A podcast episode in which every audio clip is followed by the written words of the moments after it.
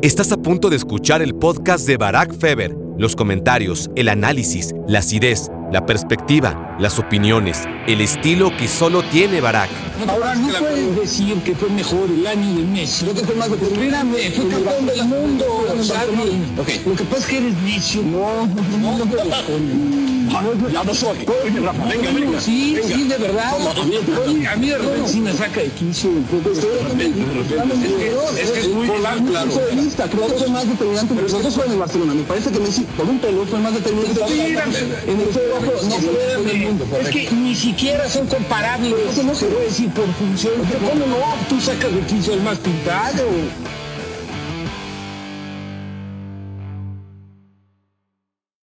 Hola, hola, hola, bienvenidos a Me Quiero Volver Chango. Gracias por hacerme tu cómplice para matar el tiempo, para matar el tiempo y también para hacer historia, porque hoy en Me Quiero Volver Chango está a punto de pasar lo que nunca antes había pasado. Habían dado alguna entrevista eufóricos a nivel de cancha, que creo que muchos recordamos aquella noche del ascenso.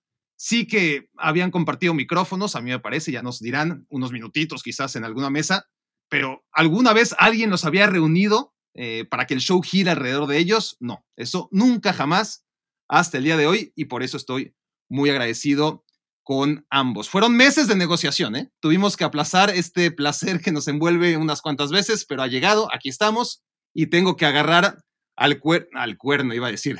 Hay que agarrar al cuerno por los toros, estoy a punto de decir, eh, para que vean lo nervioso que estoy. Hay que salir al ruedo, darle la bienvenida a un protagonista que me quiero volver chango, lo ha tenido muchas veces. Bueno, su nombre ha salido varias veces por aquí. Hemos hablado de él con otros invitados. Yo mismo me he desahogado en el diván. En fin, aquí está esperando a que termine mi letanía y no viene solo, está acompañado por uno de sus mayores logros y orgullos de su vida. Porque por si fuera poco con tener a Rafa Puente en Me Quiero Volver Chango, también tenemos pues a Rafa Puente. Rafa y Rafa, de verdad, muchas gracias por hacer esto posible.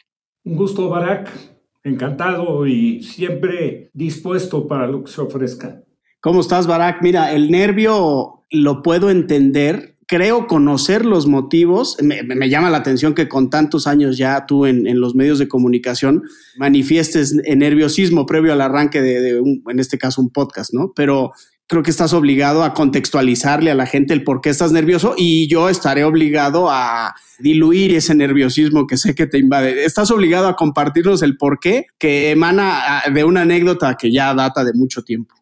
Creo que pocos de los que están escuchando ahora necesitan contextualización. Algunos sí que estarán escuchando Me Quiero Volver Chango por primera vez y, la requerirán. Los demás eh, me parece que tienen claro más o menos de qué estamos hablando. Confieso, confieso que la presencia de Rafa Hijo aquí, más allá de que en cualquier momento era un personaje susceptible a ser invitado a Me Quiero Volver Chango porque es mi cuate, porque lo admiro y porque por sus propias credenciales es muy interesante escucharlo y, hablar de fútbol con él. La verdad, confieso, Rafa, hijo, que te utilicé como intermediario, ¿no? Y eso además lo sabes, para poder tener aquí a Rafa papá, ¿no? Porque, a ver, en Me Quiero Volver Chango han pasado, a ver, Luis García, Gómez Junco, Ciro Procuna, Beto Murrieta, Enrique Garay, este Tato Noriega, entre muchísimos otros, ¿no? Y bueno, queríamos tener también a Rafa Puente papá, pero la verdad es que no tenía tanta confianza para invitarlo si no hubiera sido por tu intermediación, como con algunos otros compañeros. Ok, me queda claro. Pero bueno, entonces yo me extenderé un poco más. Me queda claro que ya bien lo mencionaste, que no se necesita contextualizar tanto para tus fieles seguidores de este espacio. Sin embargo, lo voy a compartir yo. Hace muchos años, cuando Barack empezaba en Televisión Azteca, en algún viaje a Celaya, si alguno de ustedes dos lo vivieron, yo no, pero si me equivoco, corríjanme. Barack empezó a... Fue, a Pachuca. Fue a Pachuca, ¿no? A Pachuca, bueno, peor aún porque es más corto. Qué bueno que no fue a Celaya porque no hubieran llegado tus dientes, Barack. O sea, yo me acuerdo porque Rafa lo ha dicho y, y lo ha comentado a terceros o a mí mismo, ¿no? Pero yo en sí no me acuerdo del momento. Me acuerdo de hablar sobre el momento, pero no del momento en sí. Pero no, no, es, no es más que una situación donde tú, como imberbe, joven, como todos lo hemos sido en algún momento, pues eh, emitiste algunos juicios, los cuales en su momento a mi papá le molestaron. Muy probablemente venían ya, digamos que no los comentarios, pero la, y, eso pues mi papá lo podrá corregir si es que me equivoco, insisto, ¿no? Pero venía a lo mejor el malestar, si es que le podemos llamar así, precedido de algunas imitaciones que hacías en la contracrónica, si no me equivoco era el nombre. Y entonces a lo mejor eso no le agradaba mucho a mi papá, que ahora nos lo confesará. Y entonces ante los juicios que empezaste a emitir, pues tuvo una reacción de decirte, bueno, tú qué chamaco, no quiero decir la palabra que utilizó en ese momento, de qué hablas y en dónde jugaste y demás. ¿Por qué no, pa? Mejor tú nos compartes esa anécdota tú la viviste y tú si la recuerdas, para que ya no, la tiene, en blanco. Sí, sí, mucho mejor que yo, seguro. La recuerdo perfecto, como recuerdo infinidad de cosas que nos tocó vivir sin haber realmente sido muy estrecho, muy cercano el trabajo contigo, Digo, yo no seleccionaba para nada a la gente, tú sabes cómo se reparte el juego, sea para programas o sea para partidos, o a lo mejor era un periodo donde tú iniciabas y lógicamente pues te tienes que ir ganando el espacio, el sitio, como te lo has ganado, ¿no? Y hoy en día, pues la verdad, tienes, independientemente de toda tu participación en tele, tienes ahora el privilegio, la verdad, de poder contar con este espacio en radio y que seguramente debe tener mucho éxito. Poco lo he comentado porque ha sido este periodo de pandemia un alejamiento de todos los compañeros del día a día. Tú sabes lo que es perfectamente estar en esos espacios previos a los programas donde te encuentras pues con los que van a ir en el mismo programa y muchos de los que pasaron por la oficina y están viendo algún trámite o les tocó otro programa que seguramente es en otro estudio, pero a la misma hora alguien que llega a grabar. Entonces, pues la comunicación con todos los compañeros fue siempre pues eh, en el día a día y dejó de ser a través del tema de la pandemia. La pandemia pues, ha pegado por todos lados y seguramente la gente ni se imagina cómo puede ser la separación de tantos que éramos sumamente, pues la verdad, estrechos, juntos, y que eso se terminó, ¿no? Y que si acaso tienes, cuando va a arrancar el Zoom para conectarte para algún programa, es el saludo antes de que digan, bueno, vamos al aire, porque todo es probar micrófonos y, y ver que todo esté correcto. Pero bueno, dentro de todo eso, retomando el tema, en uno de los viajes que hacíamos a Pachuca, que sabes que se evitaba que cada quien fuera en sus autos, entonces se concentraba, se rentaba una camioneta o tenía una camioneta, en este caso de Azteca, y nos íbamos todos juntos, entonces íbamos, íbamos ahí, seguramente pues tú ibas sí con el interés de estar en esa participación, estar cercano con la gente, pues que llevaba el compromiso de la transmisión, ¿no? No recuerdo, pero seguramente iría André Marín y por supuesto que iban los que narraban, etcétera. Y entonces cuando estábamos en el trayecto del viaje, pues entraste a formar parte del comentario, ¿no? General en el que estábamos participando todos y tuviste a bien, este, pues sí, descalificar a, un par de jugadores, pocas palabras, en tu interpretación diciendo, sabes que este es malísimo, con un poco de falta y responsabilidad y un poco de falta de respeto. Sí, sí, de tacto y de situación, ¿no? De, de saber dónde estaba parado, con quién y... No, pero errores que todos hemos cometido, ¿no? Claro, yo mi reacción fue como que frenarte, pararte un poquito en seco, nunca intentando agredirte porque pues, como compañero naturalmente que no, no iba por ahí, pero que también pudiera servir un poco a lo mejor de lección, ¿no? Para alguien que está iniciando en algo y que siempre pues debe tener un poco el recato de decir, exacto, ¿no? Pensar un poco más el comentario o las palabras o el juicio para expresarlo. Pero a ver, yo tengo una pregunta. ¿Influyeron o no los antecedentes de las imitaciones en la contracrónica? ¿Sí o no? La verdad. No, bueno, yo no. A, mí las imitaciones, pues nunca, nunca me han agradado, ¿no? Yo sé que muchos con esta voz aguardientosa que tengo, muchos por la espalda me imitan en el canal y ahora en ESPN y no he tenido oportunidad de casarlos en el momento justo, es la verdad. No para que se genere un pleito ni nada, pero sí, no, no, comparto mucho ese tipo de cosas. Pero te vas familiarizando, ¿verdad? Que es, es como con Juan Pablo Fernández. Juan Pablo Fernández, la verdad, ha trabajado con nosotros muchos años y de repente al lado del Willy Willy, porque esto lo empezó a hacer pegado al Willy Willy, se puede decir que es su maestro, empezó a hacer imitaciones algunas medio burlas y muchas muy bien hechas, ¿no? Muy bien hechas. en el caso tuyo, tú sí exhibías un poco más al personaje, ¿no? Sí, me parece que te pasabas de rosca un poco. ahora, ahora, la pregunta a la que siempre caigo, con la que siempre iniciamos, no sé si ya fue abordada, Rafa, porque todas las personas que pasan por aquí, les pido antes de arrancar con la dinámica que tenga pensada, ¿cuál es el primer recuerdo que tienen sobre mi persona? Ese sería tu primer recuerdo. Y a ver, y si no se acuerdan, porque esa pregunta también va para ti, Rafa, ¿cuál es el primer momento en el que recuerdas a Barack Febre? Y no se preocupen si no se acuerdan de un momento tan insignificante en sus vidas, eh, no serán los primeros, pero es una tradición empezar con esa pregunta. Bueno, para mí sí fue importante ese día porque, te repito, no, no teníamos un acercamiento como a lo mejor sí lo tenías con André Marín o lo tenías con, con gente de menor edad, ¿no? Claro, y con los que estaba todos los días, porque contigo, Rafa, convivíamos, si acaso, los fines de semana cuando teníamos partido, pero no estabas en la oficina de lunes a viernes como el resto. Y no nos tocaba trabajar en programas juntos, esa es la verdad. Yo aparecía en el canal y regularmente, como tú sabes, yo en la vida, no por otra cosa, pero sí te habrás dado cuenta de que yo nunca me maquillé, nunca quise pasar por el tema del maquillaje. Al principio me lo cuestionaban un poco ahí en la empresa y luego me lo entendieron y me lo aceptaron y me lo respetaron. Entonces yo prácticamente llegaba safe a los programas y de la misma forma como llegaba me iba.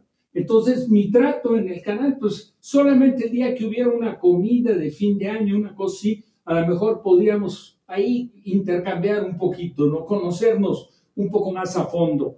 Pero realmente conocerte, conocerte para mí, por eso los tengo y lo he recordado como una anécdota que sí me pareció, y bueno, pues este chavo, ¿en dónde jugó? ¿Quién es? Como para descalificar de esta manera a jugadores de primera división, ¿no?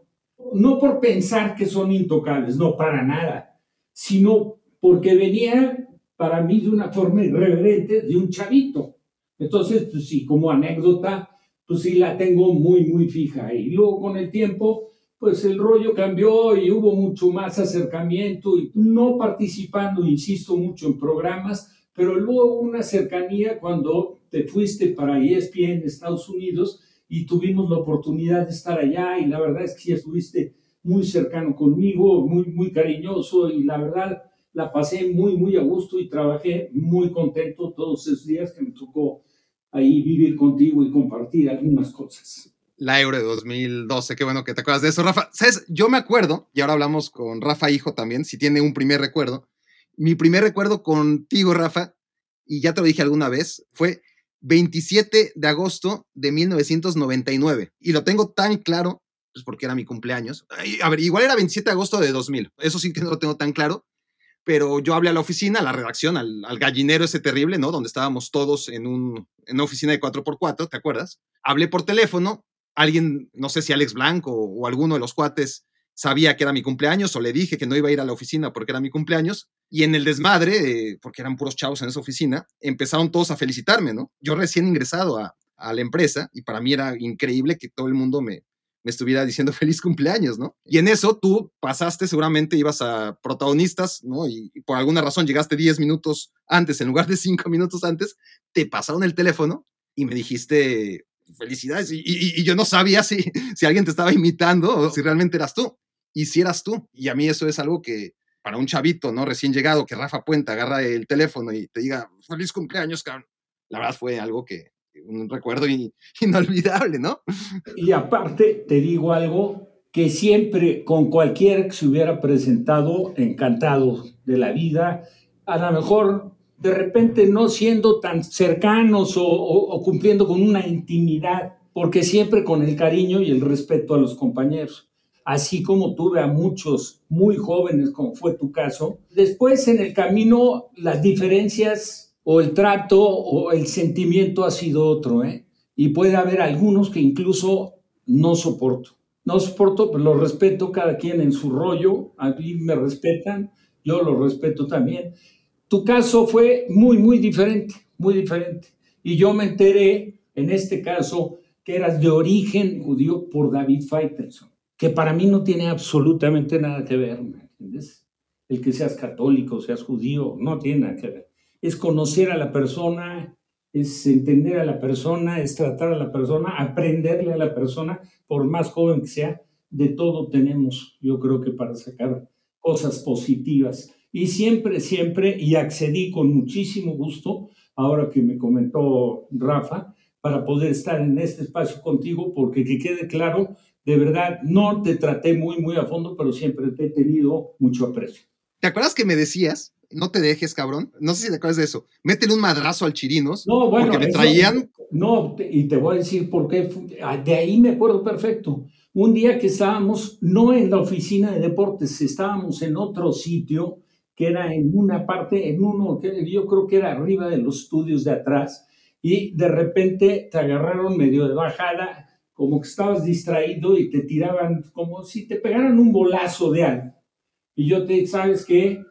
agarras todo, te metes un madrazo y te tienes que dar a respetar. Sí, sí, porque yo era el chavito, era una bola de mequetrefes, ¿no? pasados de lanza de aproximadamente todos 24, 25, 26 años, y yo era el mocoso de 17, 18, y, me trataban como ya no se trata la gente, afortunadamente, ¿no? Como entiendo que, ha avanzado la, la, sociedad y ahora hay mucho más respeto en general, ¿no? A las diferencias, ya sea de edad o de preferencias, ¿no? Aparte, te entiendo perfecto porque así era antes el fútbol la época que me tocó a mí llegar a un equipo, te tenías que ganar el respeto pues, a base de eso, porque si no, te agarraban de bajada y no te la quitabas. ¿eh? Sí, sí. ¿Tú, Rafa, te acuerdas de ese primer momento o no?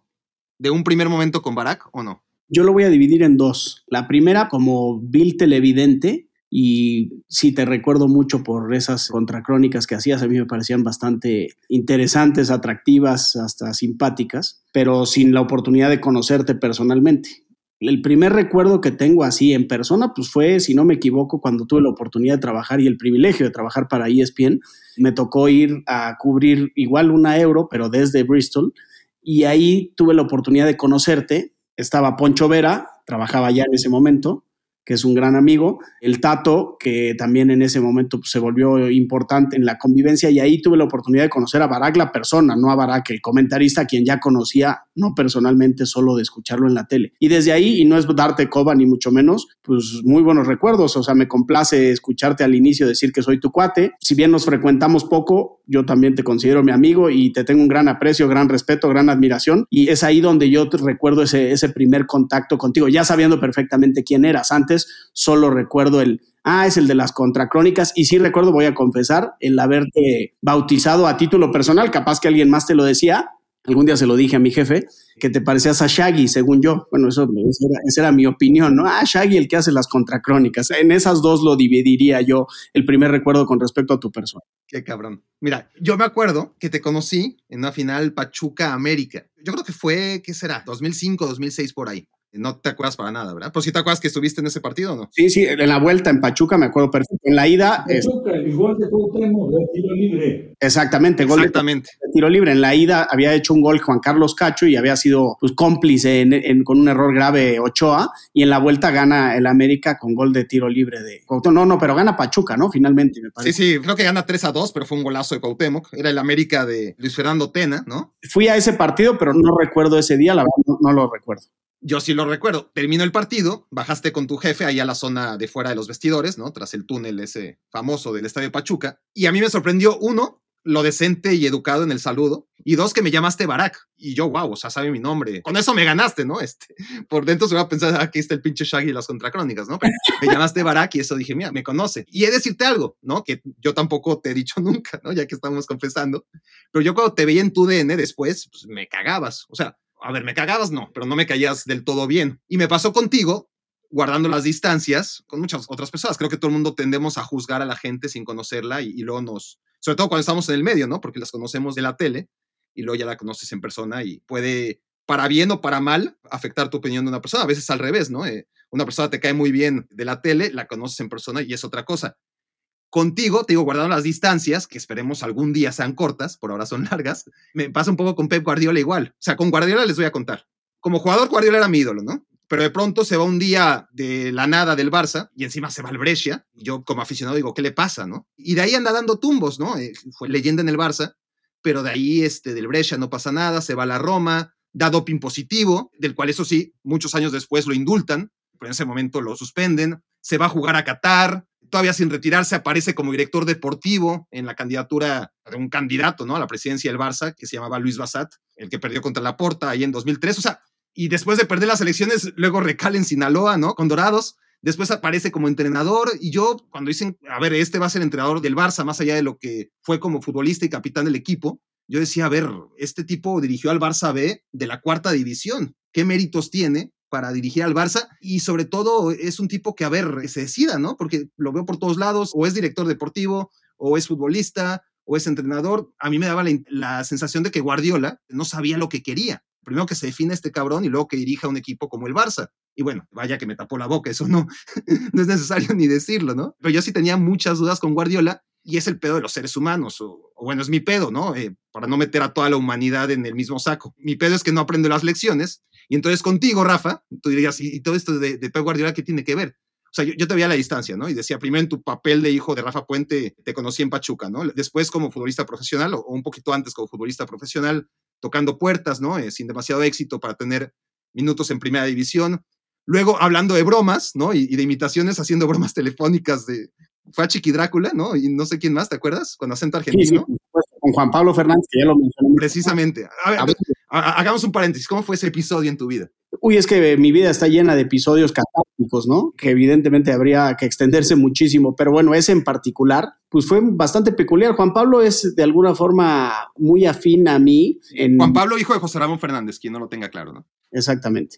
Y eh, afín a mí en el sentido de tocar puertas. Yo soy un convencido que no hay nada más digno que pedir trabajo y soy un convencido que las puertas no se tocan, se tiran a golpes. Esto dicho evidentemente con respeto, ¿no? Y Juan Pablo, en una posada de Televisa, yo trabajando en Televisa, fuimos a la posada y estaba presente en ella Emilio Azcárraga. Nosotros estábamos en ese momento platicando con Juan Carlos Rodríguez y le estábamos diciendo que nos diera la oportunidad de hacer un programa de radio y demás. Juan Carlos Rodríguez, que es el jefe de Univisión. Actualmente, exactamente. Buen amigo. Y presentes ahí Juan Carlos, pero evidentemente en broma, le dice a Juan Pablo, pues ahí está Emilio, ve y dile. Ah, ok. Y Juan Pablo se arrancó, literal, y abordó a Emilio Azcárraga y le dijo, oye, Emilio, quiero que tengamos un programa, lo cual no provocó que nos dieran ese espacio, no, no lo provocó, pero sí, evidentemente también le dio más entrada de la que le pudo haber dado a otro personaje pues por la figura del padre de Juan Pablo, ¿no? José Ramón Fernández, pues todo el mundo lo conoce y, Emilio no es la excepción. Y entonces, hoy soy el hijo de José Ramón Fernández y quiero hacer un programa. Ah, ok.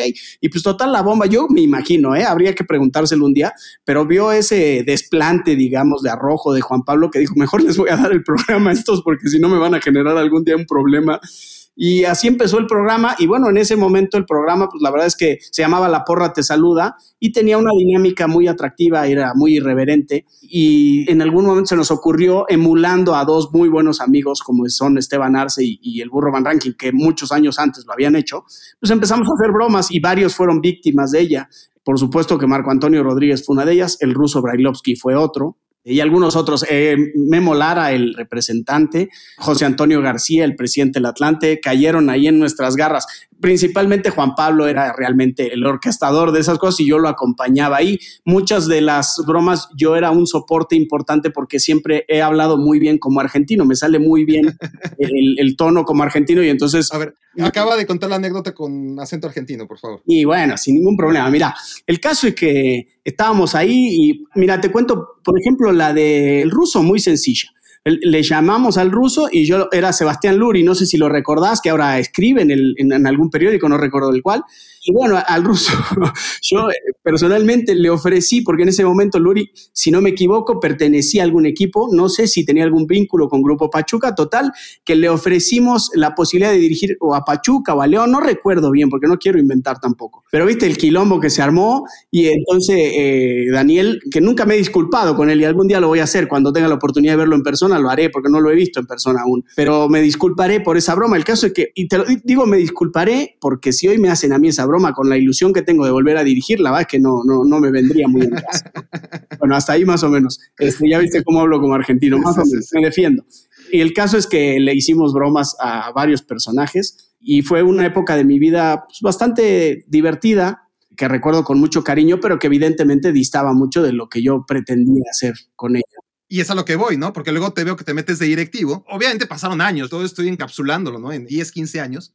Pero luego te metes de directivo Y entonces me pasa a mí contigo como con Guardiola en su momento. Digo, puta, este güey que se defina ya, quiere ser ajonjolí de todos los moles, ¿no? Y, y acabas en ESPN, yo estoy en Bristol, Connecticut, tú en México, ¿no? Y eventualmente coincidimos y ahí es cuando, bueno, primero coincidimos vía satélite, ¿no? Y luego en persona y cambia totalmente la percepción, ¿no? Y ahí es cuando hablamos, ya en persona, este, vamos a cenar y tú me dices, no, yo lo que quiero, la verdad, no es ni ser futbolista, bueno, lo intenté en su momento, ni galán de telenovelas, ni comediante, ni directivo, ni comentarista. Yo lo que quiero es ser entrenador de fútbol. Nací para eso, ¿no? Y yo, por primera vez, en lugar de juzgarte, dije, pues lo vas a lograr, ¿no? Y lo vas a hacer muy bien, porque obviamente ya cuando conoces a la persona es distinto, ¿no? Que cuando la juzgas desde fuera.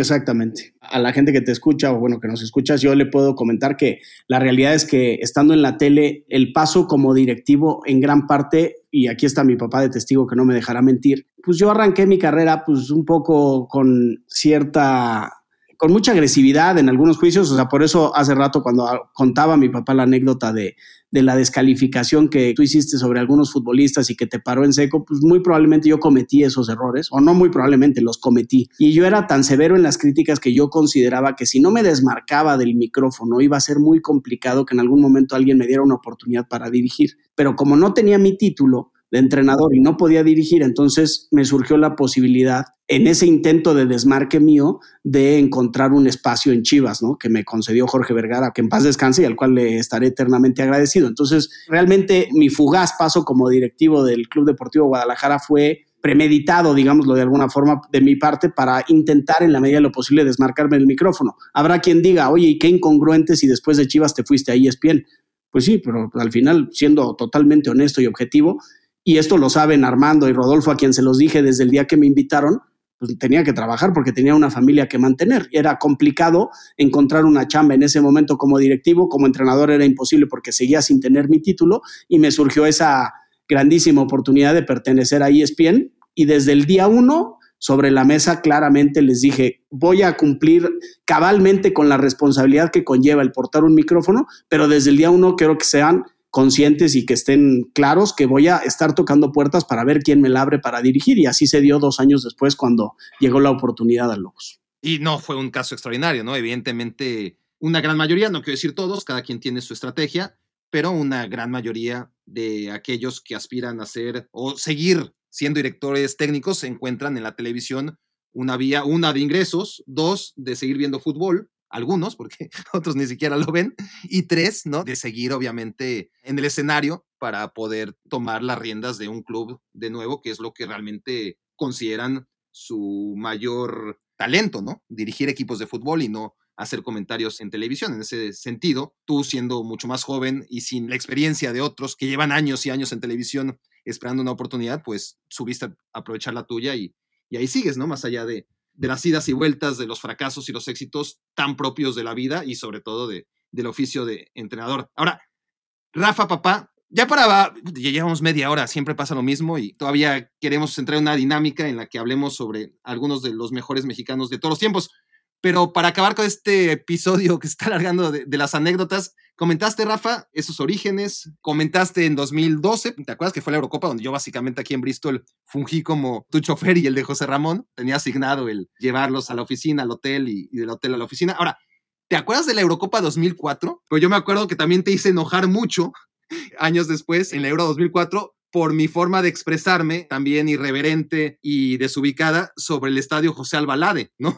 El, estadio del, Sporting que estaba remodelado y que yo pues comparándolo con los otros estadios, con el del Dragao, con el de Daluz, pues seguramente dije que era una cagada, ¿no? Y bueno, ¿te, acuerdas o no te acuerdas de eso? Sí, sí, cómo no, claro que sí, por supuesto, por supuesto que me acuerdo.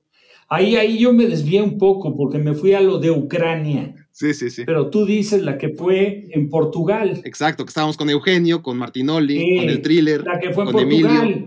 Y te voy a decir de una anécdota, ¿te acuerdas en Porto, en aquel restaurancito donde terminó hasta dándonos unas playeras el dueño del restaurante? Sí. Y que estaban los griegos y que un griego se levantó, Emilio se quedó impactado, Emilio Fernando Alonso, cuando uno de los griegos se me queda viendo a mí y me pregunta que si yo había sido futbolista. Pues que sí, sí, sí, sí fue, sí fue futbolista, más bien el que entró en comunicación o en contacto con el griego fue Emilio y le dice, eres portero de la selección mexicana, sí, y se acordaba de el partido que le ganamos en Salónica 1-0 y que yo tuve a bien ponerle en una pelota dividida en el aire a Antoniades, se llamaba el centro delantero que medía 1.97 y lo prendí, lo prendí, la verdad, porque el partido estaba bravísimo y lo prendí en el centro, un zurdazo y le abrí todo el pómulo. Bueno, cayó este hombre, fue la parte final del partido y yo lo veía, el pedazo de tamaño que era el griego es que se para, me va a matar. Afortunadamente salió en camilla, pero se acordaban de ese detalle, yo no sé si lo recuerdas. Y tú como pavo real, ¿cómo no? Sí, sí. No, no, no, bueno, pues imagínate que te ubique, que te reconozca, pero aparte un griego después de tantos años y de un partido en Salónica. Y yo de ese partido sí tenía, entre otros, el recuerdo de haber ganado. En esa gira veníamos de perder contra Italia en Génova, 2-0, y lo ganamos en Salónica a los griegos. Bueno, el saludo del defensa central te lo puede platicar sin ningún inconveniente Enrique Borja. Llegó a saludarlo Enrique Borja y en inglés le dice good luck y le estira la mano y el griego le escupen la cara, güey. Así lo recibió Enrique, que obviamente en esa gira, la gran figura, el jugador conocido mundialmente, había tenido la oportunidad de jugar en dos eventos que se organizaban, que era resto del mundo contra una selección, fue convocado Enrique Borja. Entonces, Enrique y además era como persona una dama, ¿no? Sí, a donde llegábamos, a donde llegábamos, los titulares decían, llegó México con Borja, Enrique Borja al frente de la selección, siempre hacían referencia de Enrique. Perdón que me desvío un poco, pero son anécdotas, la verdad, increíbles, ¿no? Que de repente llega el momento de recordar y de Grecia, porque claro, en esa oportunidad no fue en Grecia, estábamos en Portugal nosotros, y que fue el desenlace que tuvo bueno, Portugal. si hubiera sido en Grecia, se te hubiera caído el estadio encima. Sí, te acuerdas que empezó ese torneo, lo empezó perdiendo Portugal con Grecia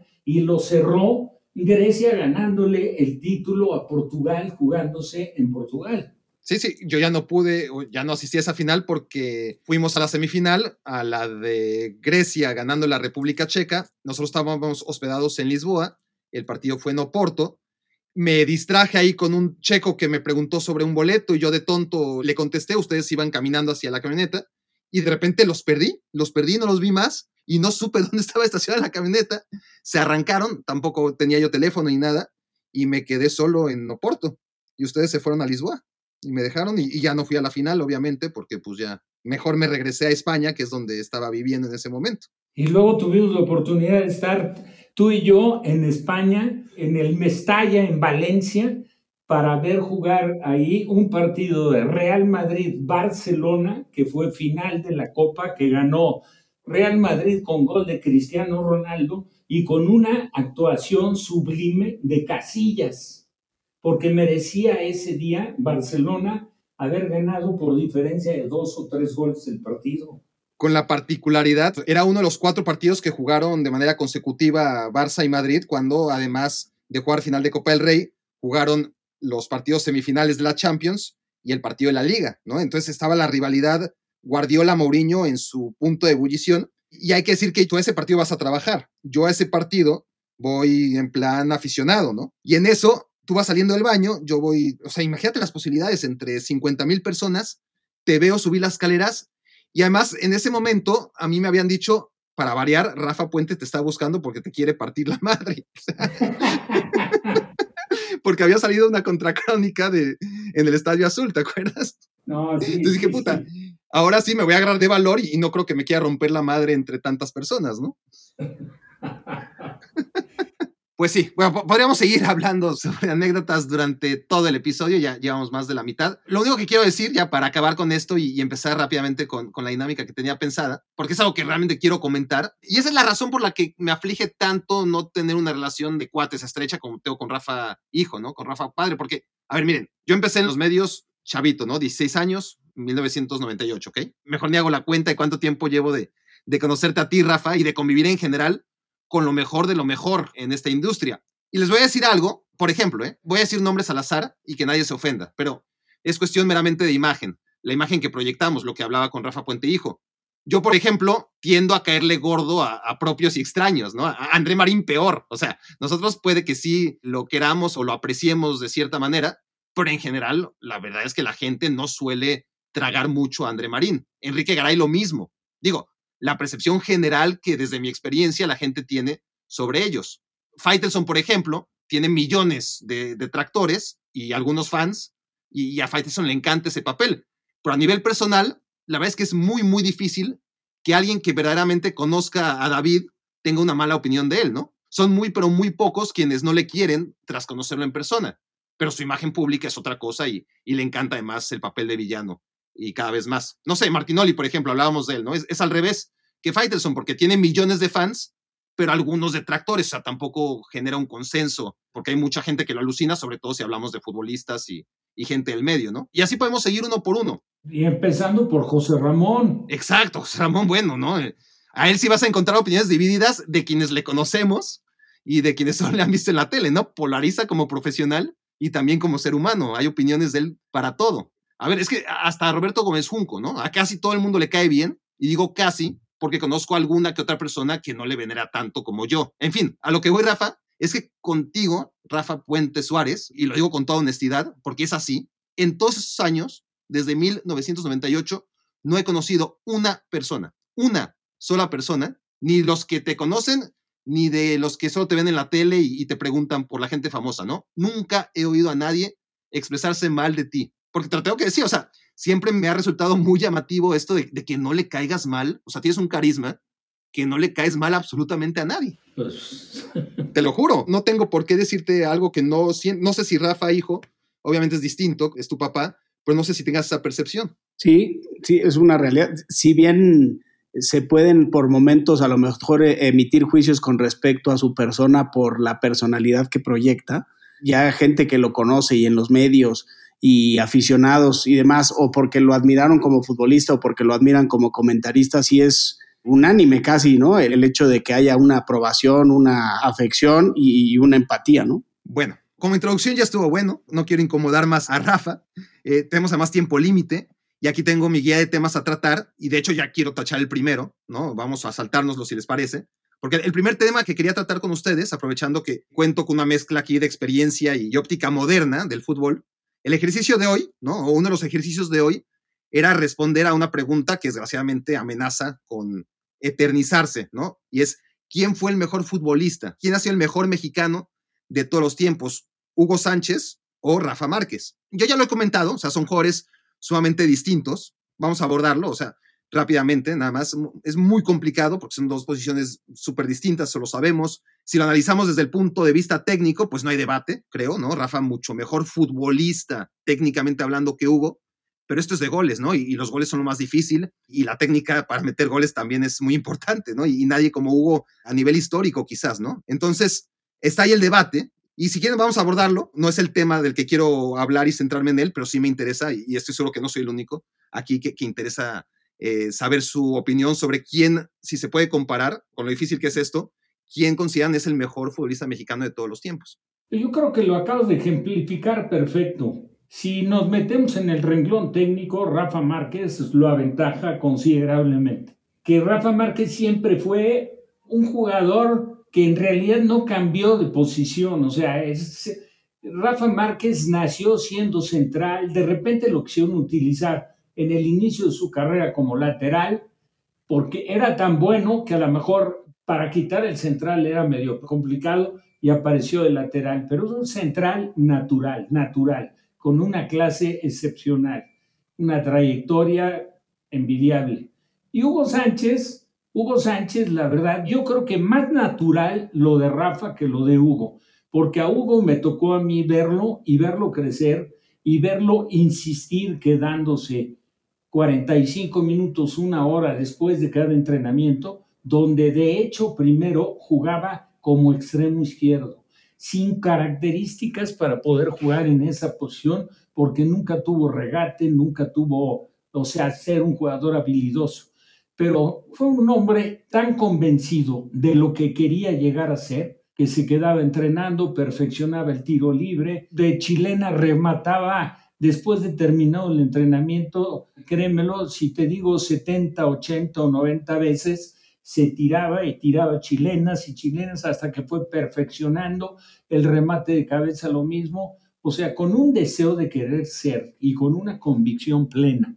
Y terminó, la verdad, por ser un jugador extraordinario, reconocido mundialmente, figurón en el Real Madrid, con cuatro pichichis, el otro con Atlético de Madrid, tuvo el temple y el coraje para no aceptar que se rescindiera su contrato en el Atlético de Madrid después de un periodo de inicio bastante complicado y se mantuvo firme y dijo que a él le respetaban el contrato.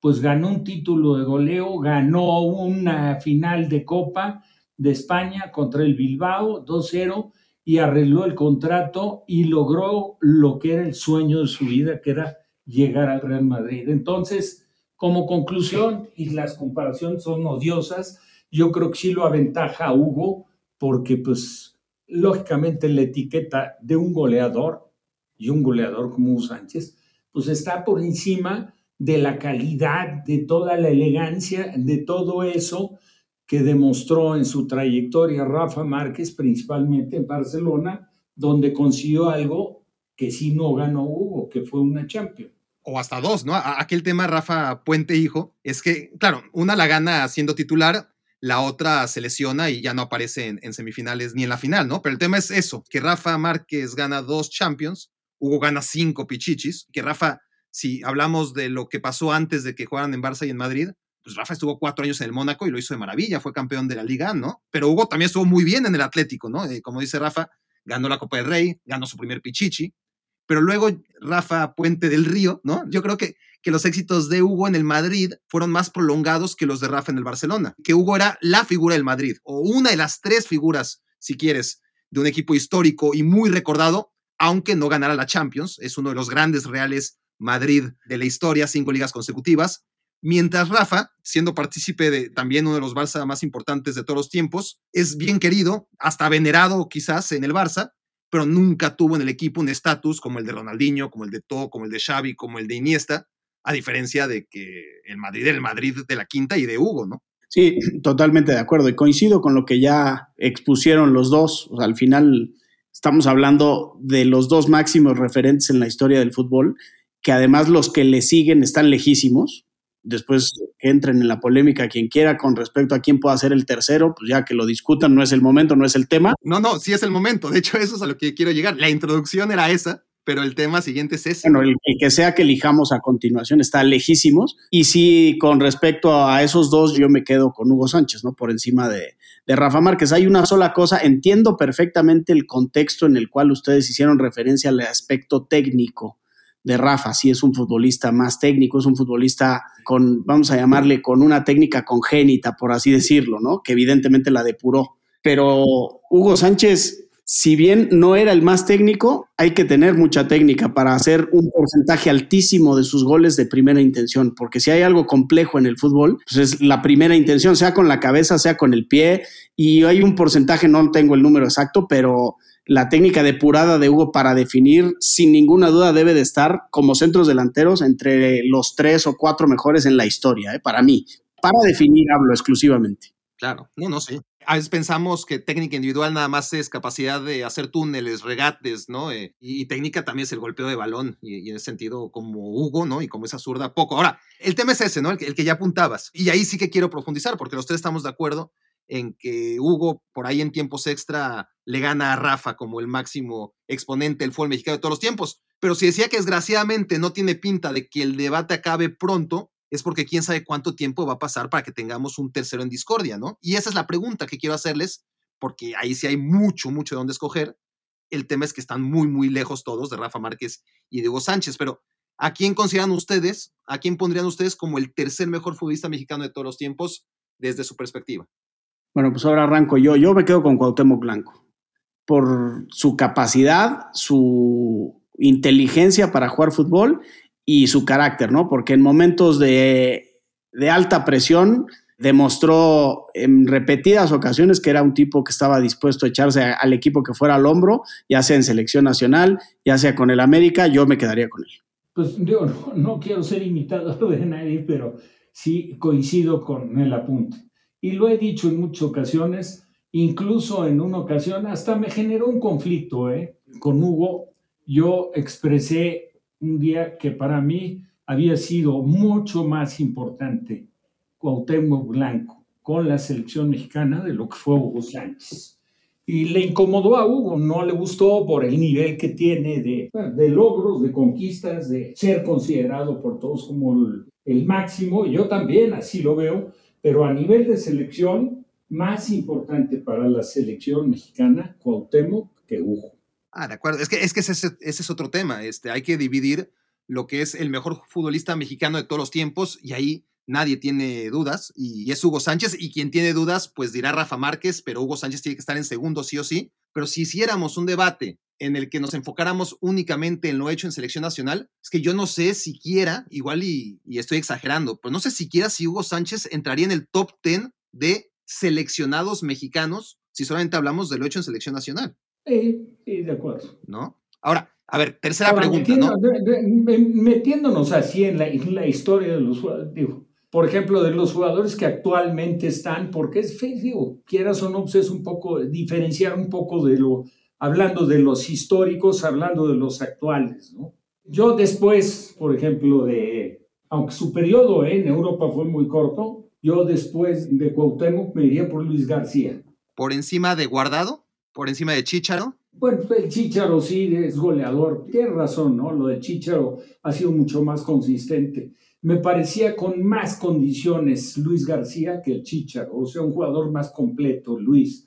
Lo que tuvo fue una etapa brillante de llegada al Atlético de Madrid y luego, la verdad, ahí hubo un desencanto, se descuidó y luego pasó a, la Real Sociedad de San Sebastián y de ahí de regreso. Pero sí, tiene razón, el caso, el caso de Chicharo y Guardado ha hecho una trayectoria brillante. Claro, no destaca tanto porque pues, es un volante mixto, ¿no?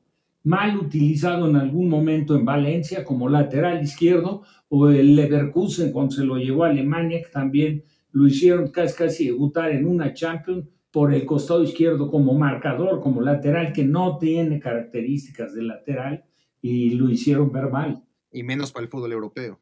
Ahora, tú, Rafa Puente, hijo, si habláramos después de Hugo, de Márquez y de Cuauhtémoc, si estamos de acuerdo todos en que son uno, dos y tres, rápidamente un cuarto pondrías en la mesa entre, a ver, tú puedes poner el que quieras, ¿eh? pero se me ocurre para ayudarte. Te pongo a Guardado, te pongo a Luis García, como dice Rafa, te pongo a Vela, te pongo al Chícharo, te pongo a Campos. ¿Cuál pondrías tú para completar ese póker de haces en la historia del fútbol mexicano? Sí, ahí sí se aprieta mucho, ¿no? La verdad se vuelve complicado elegir a uno. Por ejemplo, el caso de Vela en condiciones. Claro, no por condiciones, porque condiciones, sí, Vela creo que lo tenemos clarísimo. Claro. Indiscutiblemente, y me apena muchísimo, Vela, hay un déficit indiscutible en lo que uno espera con base en su potencial y lo que le ha terminado por entregar al fútbol. Aún así le ha alcanzado para hacer una muy buena carrera si ese tercer escalón, Jorge Campos, yo me quedaría con Jorge Campos porque, y bueno, pues creo que la opinión de mi papá en este rubro pues, cobra mucha relevancia por el expertise que tiene. Fue un adelantado a su época. Jorge Campos en una época donde para nada se contemplaba. Hoy, hoy un portero que no maneja el, balón bien con los pies pues, difícilmente puede hacer una carrera importante, ¿no? Y Jorge Campos pues, era un adelantado y me tocó entrenar con él, fui compañero de él en Pumas y era un espectáculo verlo de delantero porque era más capaz que todos los que podíamos en algún momento competir por algún lugar, entiéndase los titulares o los que éramos la pedacera como tu servidor y nos superaba ampliamente a todos como delantero, ya no se diga como portero. Entonces yo en lo particular me quedaría con Jorge Campos por haber sido un tipo adelantado a su época.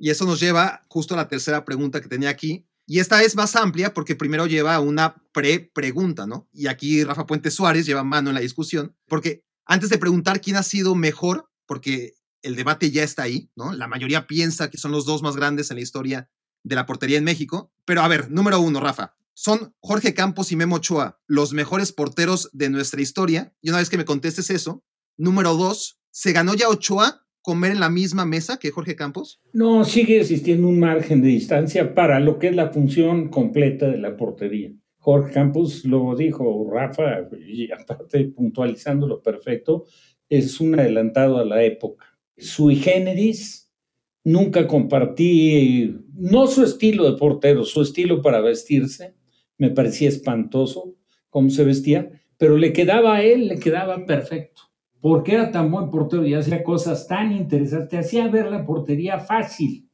Cuando tú juegas la posición que quieras para y alguien que lo está viendo, cuando hace tan fácil las cosas, termina el observador por llegar a la conclusión, en el caso de Campos, de decir qué fácil ha de ser ser portero. O sea, lo hace todo tan natural, sin caer en exigencias, la verdad, escasísimas equivocaciones. Entonces, pues sí, sí, la verdad, terminas por distinguirlo como lo que es, ¿no?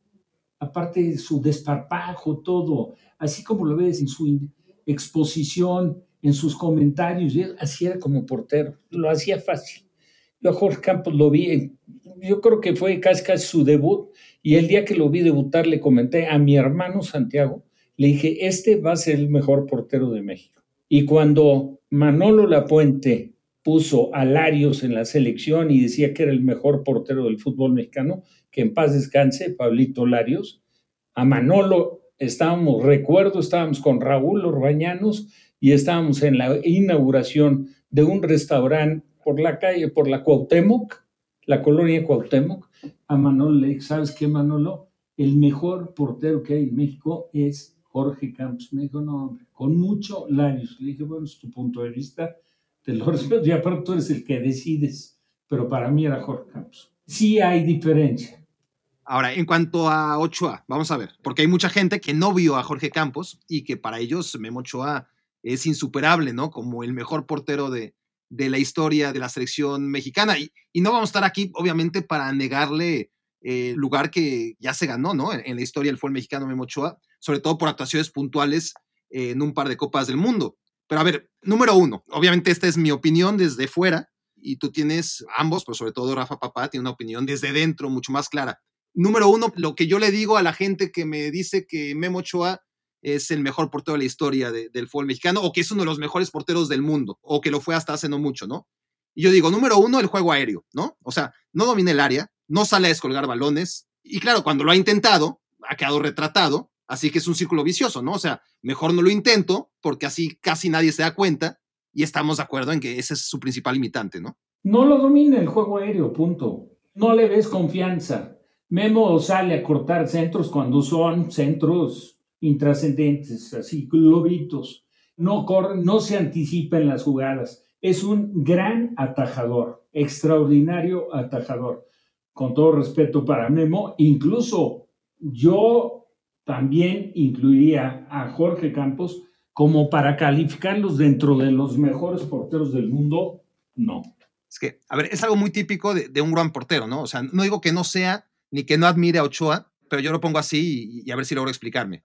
Yo prefiero un portero que de tres centros al área chica salga en los tres. A lo mejor va a fallar uno de cada tres, ¿no? Si no es muy bueno, pero va a abortar el peligro en dos. En cambio, si se queda debajo de la portería, como Ochoa, y, es muy bueno a, a, la hora de jugar bajo los palos, pues a lo mejor para dos y le meten un gol de cada tres remates, ¿no? Si bien le va. Y el resultado va a ser el mismo, ¿no? Al del otro portero que salió en los tres centros y descolgó dos y en uno la cajeteó, ¿no? Le metieron un gol y, y evitó dos, si, si, lo vemos fríamente.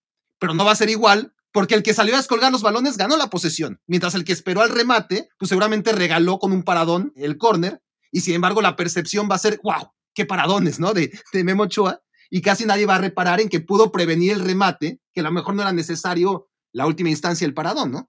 Hace no mucho, hace no mucho, Pa, escuchaba esta anécdota y tú nos puedes enriquecer porque los conociste. Yo la verdad no tengo la oportunidad de verlos, pero escuchaba una anécdota que me llamó mucho la atención en una comparativa con respecto a Gatti y al Pato Fillol. Y entonces, justo lo que dices, para que a Fillol le decía, no, es que qué atajadas hace y no sé qué. Creo que a Gatti le preguntaron, oye, ¿qué opinas? Dice, no, a mí no me remataban esa. O sea, ni siquiera llega el remate porque pues yo ya salí para ver si corto el centro. Tú nos puedes profundizar más en eso. Son dos porteros argentinos de hace contemporáneos, bueno, no contemporáneos tuyos exactamente, va, pero un poco más adelante de tu época. Pero pues sí había esa diferencia, ¿no? Fillol era un tipo muy atajador y Gatti era un tipo muy salidor, ¿no? se apega la comparación perfecta a lo que estamos hablando entre Jorge y Memo. Gatti, la verdad, jugaba con todo el desparpajo, como jugó después Jorge Campos.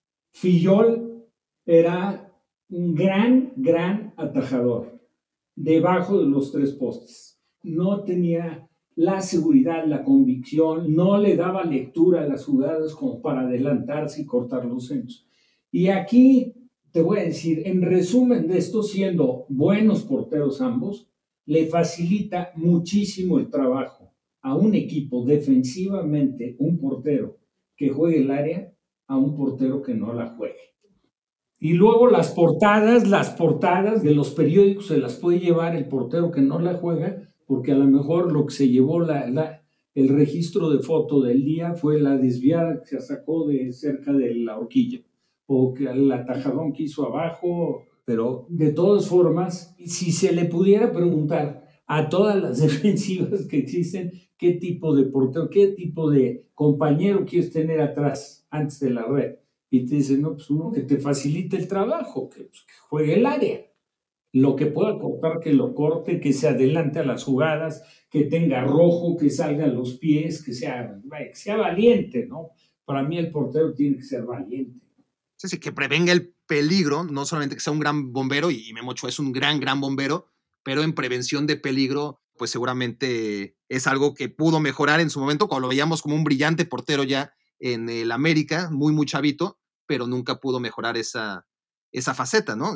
Y, y, ahora incluso ya no solamente es dominar el área, porque claro, hay porteros para todos los esquemas, no es lo mismo el portero que necesita el Cholo Simeone, que lo tiene perfectamente cubierto en Oblak, que tampoco va más allá de su área, a un portero de un equipo que cada vez vemos más afortunadamente que plantea el juego siempre con los centrales en el campo contrario. Ahí necesitas un portero que te domine un tercer área imaginaria, ¿no? Que mide casi la mitad del campo, donde no la puede tocar con las manos, pero sí que necesitas saber que tienes una red de seguridad con los pies. Eh, para eso se pinta solo otro, de los actuales Ter Stegen. Sí. Y en el fútbol mexicano el que mejor lo hacía, aunque ha venido un poco a menos, ha sido Jonathan Orozco y, Nahuel, ¿no? No, bueno, Nahuel es un portero de sí de corte totalmente sudamericano, o sea, juega mucho el área, maneja muy bien el achique en el mano a mano, juega bien con los pies, tiene un poco el inconveniente de repente pretender ser la figura y hacerse notar en algunos momentos de los partidos. Entonces, a veces pone en un riesgo innecesario a los compañeros, ¿no? Claro. Bueno, tenemos ya el tiempo, ahora sí, súper encima, mis queridos Rafa y Rafa. La idea era hacer un once ideal en la historia del fútbol mexicano. Vamos a hacerlo, obviamente, mucho más rápido porque vamos en el portero, pero a ver, tenemos portero ya. Como defensa central, Rafa Márquez ya. Ahora, rápidamente, como compañero de Rafa Márquez, les pongo opciones de ayer y de hoy. Podemos pensar en Suárez, en Salcido, en Moreno y más atrás, obviamente, y obviamente Rafa puedes escoger el que tú quieras, más allá del Calimán Guzmán o del Halcón Peña o de Raúl Cárdenas, qué sé yo. ¿Cuál sería el compañero Rafa Márquez en un once ideal de la historia, no de la selección mexicana, pero del fútbol mexicano? Yo me quedo con Claudio Suárez. Yo Chucho del Muro. ¿Qué hizo del Muro? Para los que no lo tenemos tan claro, era no, de Cruz Azul. No, no, no, no, bueno, haz de cuenta Rafa Márquez. O sea, con esa calidad, un central elegante, central que aparte era durísimo porque pegaba, antes se pegaba no se castigaba tanto al que pegaba y él pegaba, pero sabía pegar, ¿me entiendes? No era el prototipo del central que a lo mejor el halcón Peña, cuando iba a cometer una falta, casi se daba cuenta hasta el que estaba fuera del estadio. Alfredo Tena. Es de otro corte.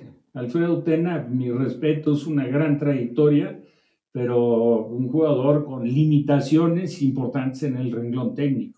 Laterales, a ver, creo que es un problema histórico en, la selección mexicana, es decir, eh, nos vamos a dar cuenta, porque yo al hacer lista de candidatos, salvo que ustedes me corrijan, pues es que no me salen muchos, laterales realmente históricos, tanto por derecha como por izquierda. A ver, me sale por derecha Carmona y después me tengo que ir a la Juni, a Osorio. Y por izquierda me salen Ramón Morales y si queremos acomodar ahí a Ramón Ramírez. Y no me salen más.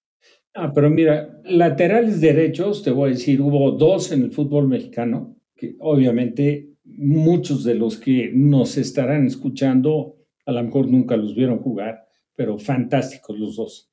Uno de ellos de Pumas, que era el Pelé Bermúdez, Genaro Bermúdez, que en paz descanse, y el otro Nacho Flores, de Cruz Azul, que en paz descanse también, con una calidad muy buenos jugadores. Tú, Rafa, ¿por quién te inclinarías entre los que has visto o de los que te han hablado? No, yo y tuve la oportunidad de jugar con él, me quedo con, y si bien en selección tampoco tuvo grandes momentos, pero creo que Salvador Carmona sería el que yo elegiría. Por derecha. ¿Y por izquierda? Yo me quedo con Ramón Ramírez. Fíjate, siendo 10 natural y lo hicieron lateral izquierdo.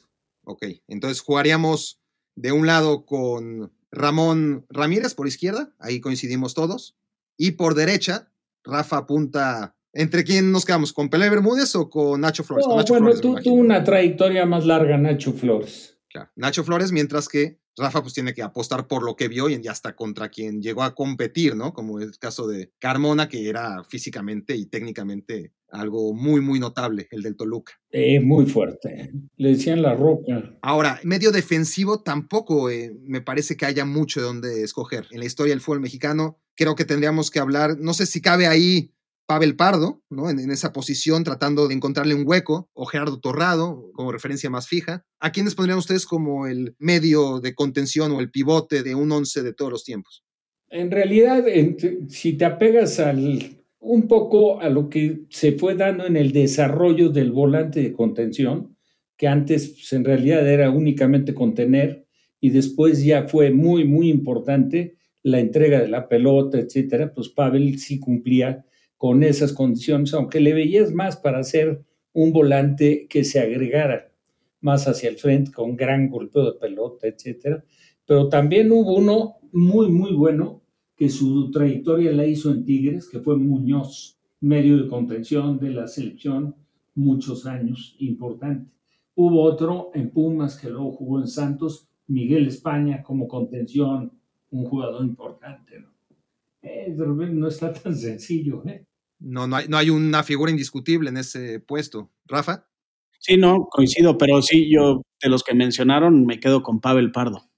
Ahora, medios ofensivos, para escoger dos, o sea, ya tenemos al portero, ya tenemos la línea de cuatro, ya tenemos al pivote y pensemos en dos medios ofensivos para dejar lugar para tres atacantes. Entonces, si les hablo, y más allá del que ustedes me quieran añadir, de García Aspe, de Andrés Guardado, de Benjamín Galindo, de Héctor Herrera, de Tomás Boy, no sé si hablar del Pirata Fuente. No, el Pirata Fuente como aparte, Tendría que estar, pero claro, es una época que, no, no, pues naturalmente que no tienen ni idea, pero sí, sí.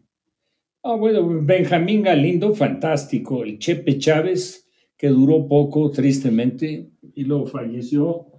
Otro que era muy, muy buen volante generador ofensivo fue el chino Estrada, Luis Estrada. Pero pues a mí me parece que Benjamín Galindo por un lado y yo diría, eh, estaría entre, pues sí, un poco entre Beto García Aspe y, Guardado, ¿no? El temperamento de Aspe importantísimo y su pegada, aunque no le fue bien cuando intentó irse fuera, que se fue a River Plate, ¿se acuerdan? Sí y la trayectoria y lo que ha hecho Guardado, que en realidad fue poco lo que hubo oportunidad de verle en México. Si acaso nos queda en la pupila aquellos dos goles que le hizo a Memo Ochoa en el Jalisco, ¿no? Pero su trayectoria fue, pues prácticamente ha sido toda en Europa. Estamos hablando de García Aspe zurdo, de Guardado zurdo, de Ramón Ramírez zurdo, de Benjamín Galindo, que no sé si eran ambidiestros o ambizurdos, ¿no? ¿no? Ambidiestro. pero era derecho. Derecho, sí. Yo me quedo con Galindo y con Guardado. Con Galindo y con Guardado. Y como dice Rafa, o sea, podemos leer mucho del Pirata Fuente, pero es muy difícil ponerlo en un once, ¿no? Cuando queda tan, tan, tan lejos en el tiempo, pero, pero seguro que es una... fue figura en Argentina, ¿eh? Es una figura a tener en cuenta, ¿no? Ahora, Centros, o sea, a ver, ya, tenemos ahí ocho. A Hugo Sánchez y a Cuauhtémoc Blanco, evidentemente, tienen que estar ahí, ¿no? Eh, en el 11. Y tendríamos que cerrar entonces este 11, Rafa y Rafa. Nos queda un solo jugador. Y ahí, miren, puede ser Luis Hernández, puede ser Jared Borgetti, puede ser el Chicharito, puede ser Carlos Vela, puede ser Carlos Hermosillo, puede ser Luis García, no sé si puede ser Chava Reyes, no sé si puede ser Enrique Borja o Horacio Casarín. ¿Cuál sería ese número 11 para ustedes? Pues digo, parecería contradictorio si yo te digo que Carlos Vela, porque ya había comentado lo de Luis García antes, ¿no? Pero bueno, pensando en posiciones en que Hugo jugaba por el centro, como centro delantero, por derecha Cuauhtémoc, que fue como inició en América con Ben Hacker, y por el lado izquierdo, pues lógicamente habría que decantarse por Vela, ¿no? Porque Vela, pues, digo, zurdo aparte y ha hecho cosas en su carrera extraordinarias y otras muy, muy extrañas, ¿no? Como han sido sus decisiones. Sí, yo retomando lo que ya anteriormente mencioné, que indiscutiblemente veo un déficit en la carrera de Vela, tomando en cuenta su enorme potencial, también me, me, quedaría con él. Por el perfil, porque podría jugar evidentemente sin problemas, o juega por la banda, ahora juega más por dentro. Creo que se complementaría y se completaría un once bastante competitivo, apegado a, a nuestra filosofía futbolística, y digo nuestra porque la de la de mi papá y la mía son muy afines y creo que complementaríamos muy bien el otro. Me apunto, me apunto. A ver, obviamente, olvidémonos de la filosofía y no pensemos en este 4-3-3, sino en el mejor entrenador mexicano de todos los tiempos. Y, y ahí están, al menos de que ustedes me corrijan y, quieran poner a otro en la terna, Nacho Treyes. Obviamente está Raúl Cárdenas también, pero bueno, eh, Nacho Treyes, diagonal, Raúl Cárdenas como máximos exponentes del fútbol mexicano en blanco y negro. Javier Aguirre y Manolo Lapuente. ¿Quién es para ustedes el mejor técnico mexicano de todos los tiempos? Nacho Treyes. Yo evidentemente no puedo opinar ni de don Nacho Treyes ni de Raúl Cárdenas, que en paz descansen, y me voy a ir en esta carrera parejera entre Javier y Manolo, me quedaría sin identificarme mucho con ninguno de los dos, con Manolo. Con Manuel Lapuente. Entonces, recapitulando rápidamente y antes de despedirnos, pondríamos en un once ideal de todos los tiempos del fútbol mexicano, es decir, de futbolistas mexicanos, independientemente de lo que hicieron con selección nacional, más o menos quedaría así, con Jorge Campos en la portería, con Rafa Márquez y Jesús del Muro o con... No, no, lo de Claudio, lo de Claudio, Claudio? aparte como reciente y tú sabes, Barak y compañeros, todos los que nos están escuchando, que Claudio Suárez empezó de centro delantero. Recuerdo haber oído eso, sí. Llegó a Pumas de centro delantero y luego lo debutó Miguel Mejía Barón de lateral derecho. Y luego jugó un partido en el Cuscatlán cuando nos ganó El Salvador y jugó de contención. Y luego terminó siendo central y se hizo figurón como central. O sea, estamos hablando de dos delanteros surgidos de Pumas, ¿no? Que acaban en el once ideal de todos los tiempos del fútbol mexicano, uno como portero y el otro como central. Sí. Entonces tenemos a Campos, tenemos a Márquez y a Claudio lateral derecho Carmona o Nacho Flores y lateral izquierdo Ramón Ramírez, ¿verdad? Así es. Luego tenemos como contención, nos quedamos como, más que como contención, como volante ahí de enganche, Pardo, ¿no? Como conexión entre la línea de, volantes más adelantados y, defensa sería Pavel Pardo. Con Guardado, ahí coincidimos todos. Y con García Aspe, ¿puede ser? No, Galindo. Galindo. Con Galindo, claro, Guardado y Galindo. O Guardado, diagonal García Aspe y Galindo. Y adelante, ahí sí hay unanimidad al respecto de Cuauhtémoc Blanco, Hugo Sánchez y Carlos Vela. Ese sería entonces el once ideal al que nos llevó este ejercicio magnífico que espero que hayan disfrutado principalmente ustedes, pero también, por supuesto, todos ustedes, queridos primates, en esta reunión, ¿no? De tres puentes, ¿no? Rafa Puente papá, Rafa Puente hijo y el puente que permitió que estuviéramos aquí juntos los tres a pesar de que no fue fácil, no, no, no fue fácil como podría haberlo sido por diferentes temas en la agenda, pero realmente yo los disfruté mucho. Muchas gracias por haber hecho esto posible y, y los dejo pronto porque tienen varias cosas que hacer en, en las agendas tan complicadas que afortunadamente mantienen.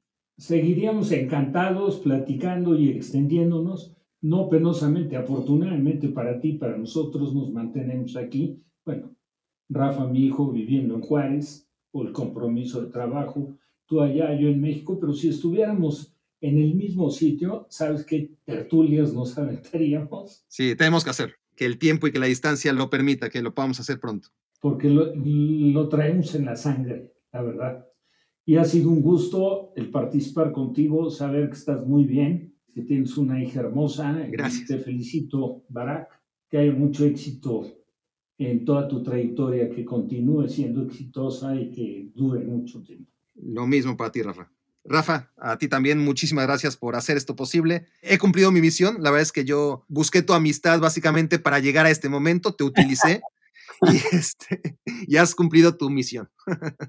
No, agradecerte a ti, Barak, el que nos permitieras compartir esta muy buena plática, muy enriquecedora. Siempre es un privilegio escuchar a mi papá hablar de fútbol. Aprendo todos los días escuchándolo. Contigo no es la excepción, así es que que sea la primera de muchas, Dios mediante. Rafa Puente del Río, Rafa Puente Suárez, muchas gracias por estar aquí. Esto fue Me Quiero Volver Chango. Muchas gracias por hacerme su cómplice para matar el tiempo. Escuchaste el podcast de Barack Feber. Toda la información de los deportes con un toque de Barack.